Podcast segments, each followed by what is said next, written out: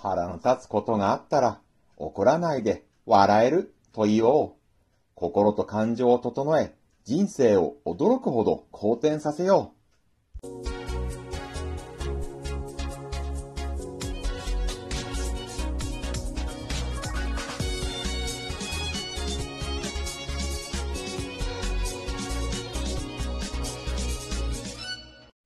皆さん、こんにちは。ブックトーカーベンの読書シェアリングへようこそ。今回シェアするのは、種市小学さんの著書、怒らない習慣力。種市小学さんは、1977年、昭和52年、東京生まれ、風水コンサルタント、密教風水カウンセラーとして活動されています。今回はこの怒らない習慣力から私が学んだこと。1、怒って OK。2、どうにもならないことはどうにもならない。3、余裕を持つべき5つのこと、この3つをシェアさせていただきます。1、怒って OK。怒って OK と聞き、はぁ？とリスナーの皆さん思ったのではないでしょうか。本のタイトルと違うじゃんと感じた方少なくないかもしれませんね。まずここで押さえておきたいのですが、怒る、怒りというのは感情であるということです。そして人間の感情というのは外の出来事に対して自動的に作り出されます。欲しいものが手に入ったり、思わぬ臨時収入があったり、好きな人と両思いになったりすれば嬉しいという感情が自動的に湧き上がります。家族が病気になったり、大切にしていたものが壊れたり、可愛がっていたペットが亡くなったりすれば悲しいという感情が自動的に湧き上がります。誰かから傷つけられたり、大事なものを奪い取られたり、嘘をつかれたりすれば怒りの感情が自動的に湧き上がります。これは自動的に生じるものなので、どうしようもありません。ここで私たちはまず、怒ってはいけないという思い込みから解放されなければなりません。怒りは感情の一種であり、感情とは自動的に生じるものなので、コントロールできないのです。腹の立つ出来事があれば、怒りを感じるのは当然です。まずは、そんな自分を受け入れましょう。さて、私たちはどういった時に怒りという感情を抱くのでしょうかこれ、物事の捉え方、理解の仕方、認識の仕方がどうも違っていた。そんな時に怒りを感じるんですね。いい人だと思って信じていたのに、あの人に裏切られた。こんな感じです。でも、その人をいい人だと思って信じたのは、残酷な言い方に感じるかもしれませんが、あなたの勝手な思い込みなんです。その人を最初からひどい奴だと思っていたら、その人の行動を見て、ああ、やっぱりな、とんでもない奴だった。客観的に冷静に思うことができるでしょう。あなたが傷つくこともありません。あなたが自分の都合の良いように思い込んでしまったために自分で自分を傷つけてしまったのです。まあ、だから対処法としては他人に期待しないことです。他人に全く期待しないというのが無理だとしたら、期待のハードルを下げることです。そうすれば、その人の言動に一喜一憂し、気をもみ、時に怒りを感じる。それを避けることができるでしょう。私たちは勝手に他人に期待し、勝手に期待通りでないことに怒りを感じています。期待というのを要求と言い換えると分かりやすいのではないでしょうか。ただ、考えてみてください。他人はあなたの期待を満たすために存在しているわけではありません。あなたが他人の期待を満たすために存在していないのと同じです。誰だって自分ファースト、自分が最優先です。他人に期待しません。そうすれば、怒りの感情が湧いてくる機会をかなり減らせるでしょう。そして、もし怒りの感情が湧いた時があったとしても、それは自動的なのですから、そういうものだと捉え、自分を責めたりしないことです。2、どうにもならないことはどうにもならない。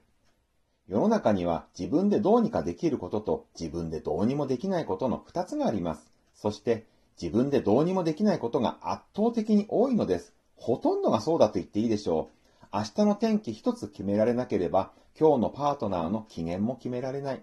ひいきのスポーツチームが勝つのか負けるのか、物価の変動はどうなるのか、我が子の成績は自分の給料は俺は出世できるのか決められないことだらけです。そして、それに時間を使うのは、心を砕くのは、冷たく突き放すような言い方で恐縮ですが、全く無駄です。私たちはできることに対してのみどうしようか労力を割くべきであって、できないことに対してエネルギーを費やすべきではありません。例えば、明日の天気が雨であるとの予報ならば、それを変えることはできません。でも、傘を持っていく、出かける行き先を変更するといった対策は取ることができます。どうして明日は雨なんだ？と悩むのは無駄。しかし、傘を持っていこう。ピクニックの予定だったけど、美術館にしよう。といった対応策を検討するのは有益。私たちは全てにおいてこのようにすべきなのですね。この本、怒らない習慣力の著者、種市小学さんは、そのためにノートに書き出すことを勧めています。よく言われる視覚化、見える化ですね。悩みを書き出し、どうなりたいか、どうしたいかを書く。そして、今そのために自分ができることを書き出すのです。そうすると、自分にできることが抽出され、焦点化されるので、できることだけに集中できるようになるのだそうです。リスナーの皆さんも、ある出来事に対して悩んだり、悲しんだり、怒ったりしている暇があったら、ノートに書き出すというのをやってみませんか？私たちができることは、することだけなんです。結果がどうなるかは決められません。するは決められるけど、なるは決められない。するが自分でどうにかできること。漢字で自分の力と書く自力。なるは自分でどうにもならないこと。漢字で他人の力と書く他力。私たちは自力と他力をごっちゃにしないでしっかり分け、自力のみに集中すべきなんですね。その結果、失敗したっていいんです。エジソンだって言ってます。自分はうまくいかない方法を発見したのだ。成功が大きな前進なら、失敗もまた前進、小さな前進なんです。なるではなく、するに集中。他力ではなく、自力に集中。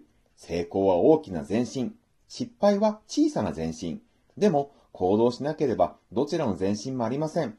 私たちは、どうにかなることとならないことをしっかり区別し、自力ですることに力を注いでいきましょう。3、余裕を持つべき5つのこと。人間、同じことに対しても余裕がある時とない時とではまるで対応が違ったりするものです。感情は自動的に作り出されるものですが、その感情の一つである怒り。同じ嫌な出来事に対しても、その怒りが湧いてくる場合もあれば、湧いてこない場合もある。湧いてこない場合、それこそ余裕がある場合なんですね。種市小学さんが余裕を持つべきものとして5つ挙げていますのでご紹介します。余裕を持つべき1つ目はお金です。お金については言葉に気をつけましょう。お金ないと言わないことです。現実問題、このトークを聞いている人でリアルに1円もない人いないでしょ ?1 円はあるんですからお金ないと言いません。そんな言葉を聞いてしまう自分自身の脳が悪影響を受けますし、第一その1円に失礼じゃないですか。暮らすときは収入より絶対少ない支出で生活します。当たり前と思うかもしれませんが、この当たり前ができないため、生活が破綻する人がいっぱいいるんです。たくさんお金を稼いでいる人でも、それ以上にお金を使ったら暮らしは成り立ちません。逆に少ない収入の人でも、それ以下の支出でやりくりすれば、少しずつでもお金は貯まるんです。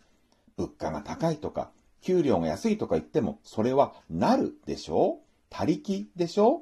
私たちは自力でするんです。絶対収入より少ない支出で毎日を過ごすんです。余裕を持つべき二つ目は体。体の余裕、健康です。健康のために食事に気をつけるとか、運動するとか、いろいろありますが、この本、怒らない習慣力で挙げられているのは、しっかり休むことです。体イコール命です。このように命より大事なものがあるでしょうか我々は休むことの優先順位を上げましょう。特に睡眠。体の疲労も脳の疲労も我々人間は睡眠でしか修復できないのです。余裕を持つべき三つ目は心。これは何々したいという自身の願いに正直になることです。この商品が欲しい。あそこへ出かけたい。それ食べたい。収入を超えない範囲の支出で、疲れすぎたり、食べすぎたりしない健康を害さない範囲で、自分の願いを叶えてあげましょう。もちろん、叶えられないこともあります。そんな時も、そうか、そう思ってるんだね。いいんだよ。と自分で自分に OK を出してあげる。すると心が満たされ、余裕ができてくるんです。余裕を持つべき4つ目は時間。さっき、しっかり休むことの優先順位を上げようと言いましたが、何もしない時間をスケジュールに優先的に入れましょう。そこは自分にとっての自由時間。何かやりたいことをやるのもよし、ぼーっとするのもよし、世の中はますますスピードアップし、情報は溢れ返っています。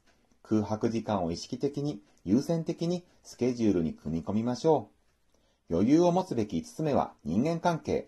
嫌な人とはできるだけ付き合わないようにする。また、付き合わなければならない相手とは、どんな相手にも敬意を払って付き合う。これ、余計な敵を作らないということです。余計な敵を作ると、対応するのに時間もお金も心も費やさなければなりませんからね。貴重な人生のコストになってしまいます。できるだけ敵は作らないようにしましょう。敵さえいなければ、それこそ人生は無敵です。まとめます。1、怒って OK。2、どうにもならないことはどうにもならない。3、余裕を持つべき5つのこと。いかがでしたでしょうか？今回ご紹介したのはこの本、怒らない習慣力から私が学んだことのほんの一部です。もっと学んでみたいと思われた方、説明欄に本のリンクを貼っておきましたので、ぜひ買って読んでみてください。今回のトークが少しでも皆さんのお役に立てば幸いです。ではまた次のトークでお会いしましょう。ブックトーカーのベンでした。